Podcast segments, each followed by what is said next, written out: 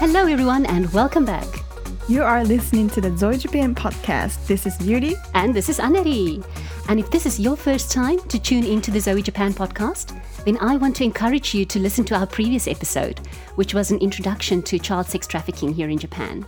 And that will really help to provide the context for today's episode.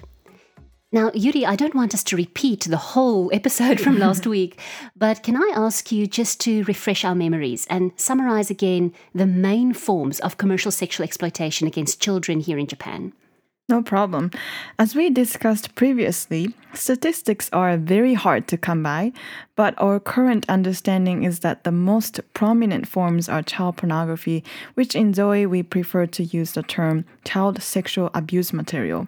And then another one is something called compensated dating. In Japanese, we call it enjokosai. And as we mentioned before, uh, we will have a special episode just on the compensated dating. But today we are really first going to unpack this whole issue of child pornography. Mm. And child pornography is such a complex topic. So we have decided to spread it over several episodes uh, just to make it easier to digest. And today's episode is part one, which is an introduction, and a little bit more on revenge pornography. And then in future episodes, we will also look at chakuero, which is a kind of soft pornography with erotic clothing, and also maybe simulated and virtual child pornography. Hmm. So, Yuri, to help us to get a common understanding of this term, child pornography, uh, can we start with a definition? Of course, the definition itself is a hot topic in Japan. So I suggest that we start with a more global definition and then see how it applies to Japan. Mm, okay. There is a really great definition on Wikipedia, actually, that I would like to read out loud. It says child pornography is most often made by taking pictures or videos, or more rarely, sound recordings of children who are wearing less clothing than usual, wearing no clothing, or having sex. The photos or pictures and videos, that is quite easy to understand, but the one that surprises me is the sound recordings. Yes, somehow our understanding of pornography is always connected to actual images because that is more common. There is also a second part to the definition that I want to point out. Let me read it out again. Child pornography can also be drawn, written, or created by a computer. In that case, it is called simulated child pornography or virtual child pornography. The child in the pornography is simulated or virtual, meaning that child is not real. So it's any kind of image of a child, real mm. or simulated, and then also these sound recordings. Mm-hmm. Um, but what makes Japan different? Why doesn't this global definition apply here? The government passed a law in 2014 that the possession of child pornography is illegal, which was a great step forward. Mm. However, the law is not fully comparable with global best practices yet, as it excludes simulated child pornography, of which Japan is a big producer, distributor, and consumer. Mm. Now, I tried to find some data on how many people in Japan actually regularly look at child pornography. Mm. And the only reference I found was a really old government survey, uh, mm-hmm. maybe the early 2000s or something. Mm. And it indicated that at that time, about 10% of Japanese men admitted to having owned pornographic images of children. And of course, that's before this law came into place.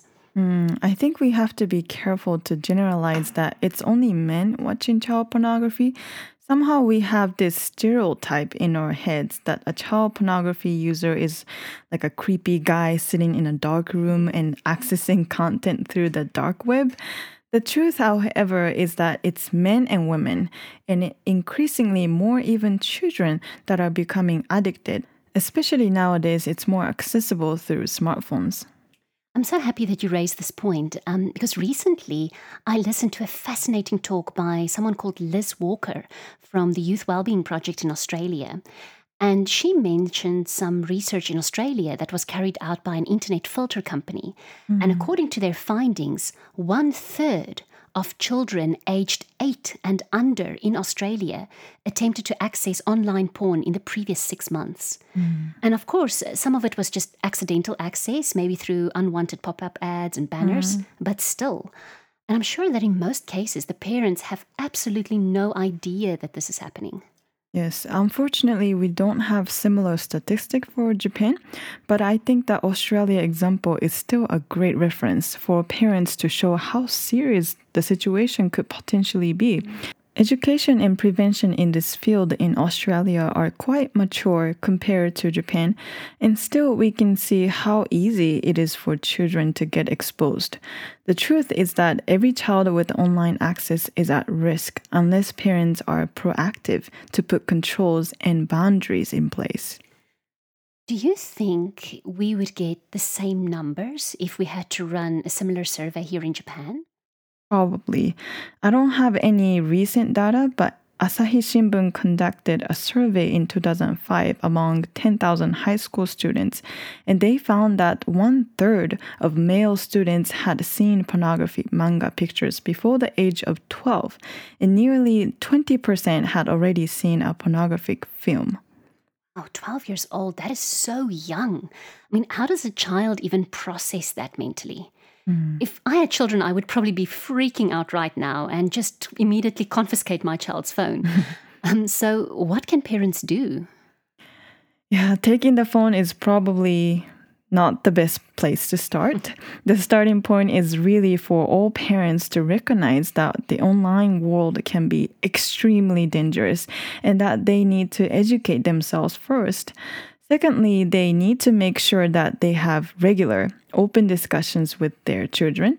Children should feel safe to tell their parents when they encounter strange things on the internet, and parents should guide them in a loving and not threatening or not shaming way. Mm, I guess you're right. I mean, screaming and shouting and taking away their phones will just encourage them to hide it better next time. The mm-hmm. truth is, the children nowadays are smarter at finding and hiding stuff online than most of the adults out there. So, related to this topic of children as actual pornography users, can we talk a little bit about sexting, maybe starting with a definition? Mm. Sexting is the sending or receiving of sexually explicit photos or films. For example, it could be a group of friends sharing porn that they found online, or a boyfriend and girlfriend sending nude selfies to each other. Another example of an actual case was a group of junior high school boys secretly filmed their classmates in the locker room and they sold some of the some of the videos among other students. Mm. They've already become traffickers at such a young age.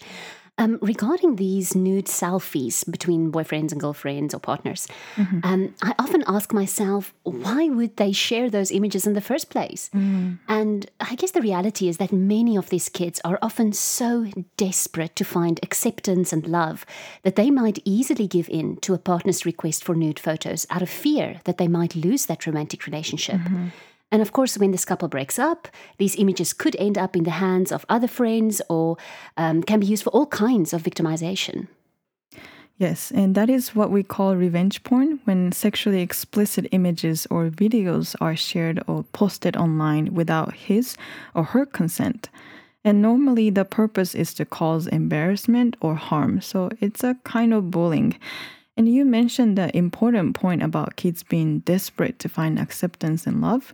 But I want to emphasize that that is a very normal thing to ask for as a child, and no one should ever manipulate that or take advantage of that to hurt them.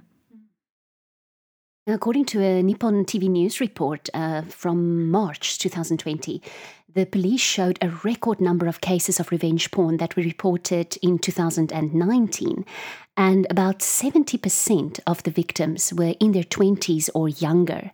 And I was quite surprised to see that the youngest victim, according to that report, was only eight years old. Yes, there were 1,559 child revenge porn cases mm. reported last year, and I have detailed numbers right here. Let's see um, junior high school and high school students 1,059 victims, elementary school students 240 victims, preschool children there are 51 victims. Mm. And this is not only in Japan, worldwide, we are seeing that kids are victims, but also producers and distributors of child porn, especially as revenge porn.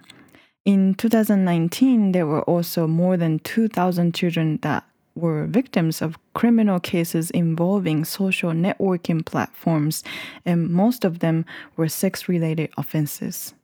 And these social networking platforms, uh, what would you, or which one would you consider to be the most dangerous? Uh, for Japan, the top three in 2019 was Twitter, followed by Himabu, a popular messaging app for students, and then Instagram. So let's say a child is not a victim of revenge porn, but he or she is very active on social media, I guess, like most kids are. Mm. Um, what would be the risk of child trafficking then? There are many cases where traffickers meet a child online, often with a fake profile saying that they are at the same age as the child or maybe a little bit older. Mm. Many young girls dream about a handsome older boyfriend, right? You know, mm. who wouldn't? Hollywood influence, exactly. exactly. Over time, they build a trust relationship online and eventually arrange to meet in person. The trafficker might even pose as an actual boyfriend for a few days to a few months, maybe filming some of their sexual encounters and then using that to further threaten and manipulate the child. And within a matter of days, the child could go from an innocent teen meeting a friend online to being sexually abused or even forced into child sex trafficking. Mm-hmm. And as you said, the, the child has some kind of trust relationship with this mm. trafficker. And that means these poor kids are so naive and vulnerable once they reach the point of actually meeting the trafficker in person, so so easily deceived. And we're talking a lot about all the bad things here, but mm. what is the good news? Mm, in the Bible, we read that all that is secret will eventually be brought into the open, and everything that is concealed will be brought to light and made known to all. It's in Luke 8 17. I really think that also applies to today. More and more people are becoming aware, and that is by far the best prevention strategy for human trafficking. Almost every week, there is something about child exploitation in the news which means that as a society, our eyes are being open to the truth, even though it is not um, clarified as human trafficking, but people know about this incident. Mm. There are also some great tools on the market, like internet filters and other resources that parents can use to reduce the risk for their children. We will make sure that we release some of that information on our website soon. Yes, listeners, I really want to encourage you to subscribe to our mailing list or to follow us on Facebook, Instagram, or Twitter to make sure that you don't miss out when we release these resources. And with that, I think we have to conclude our discussion for today. So thank you so much, Yuri, for joining again today and just sharing this great introduction to child pornography. My pleasure. And please remember to join our next episode to learn about other forms as well. Really looking forward to that. And uh, to all our listeners, thank you so much for joining again today. And if you thought that this podcast was informative, then please share with your friends. And if you want to learn more about Zoe Japan, please go to our website at gozoe.jp. That is gozoe.jp. Or find us on Facebook, Instagram, or Twitter. Please support Zoe Japan. With your help, we can reach every person and rescue every child.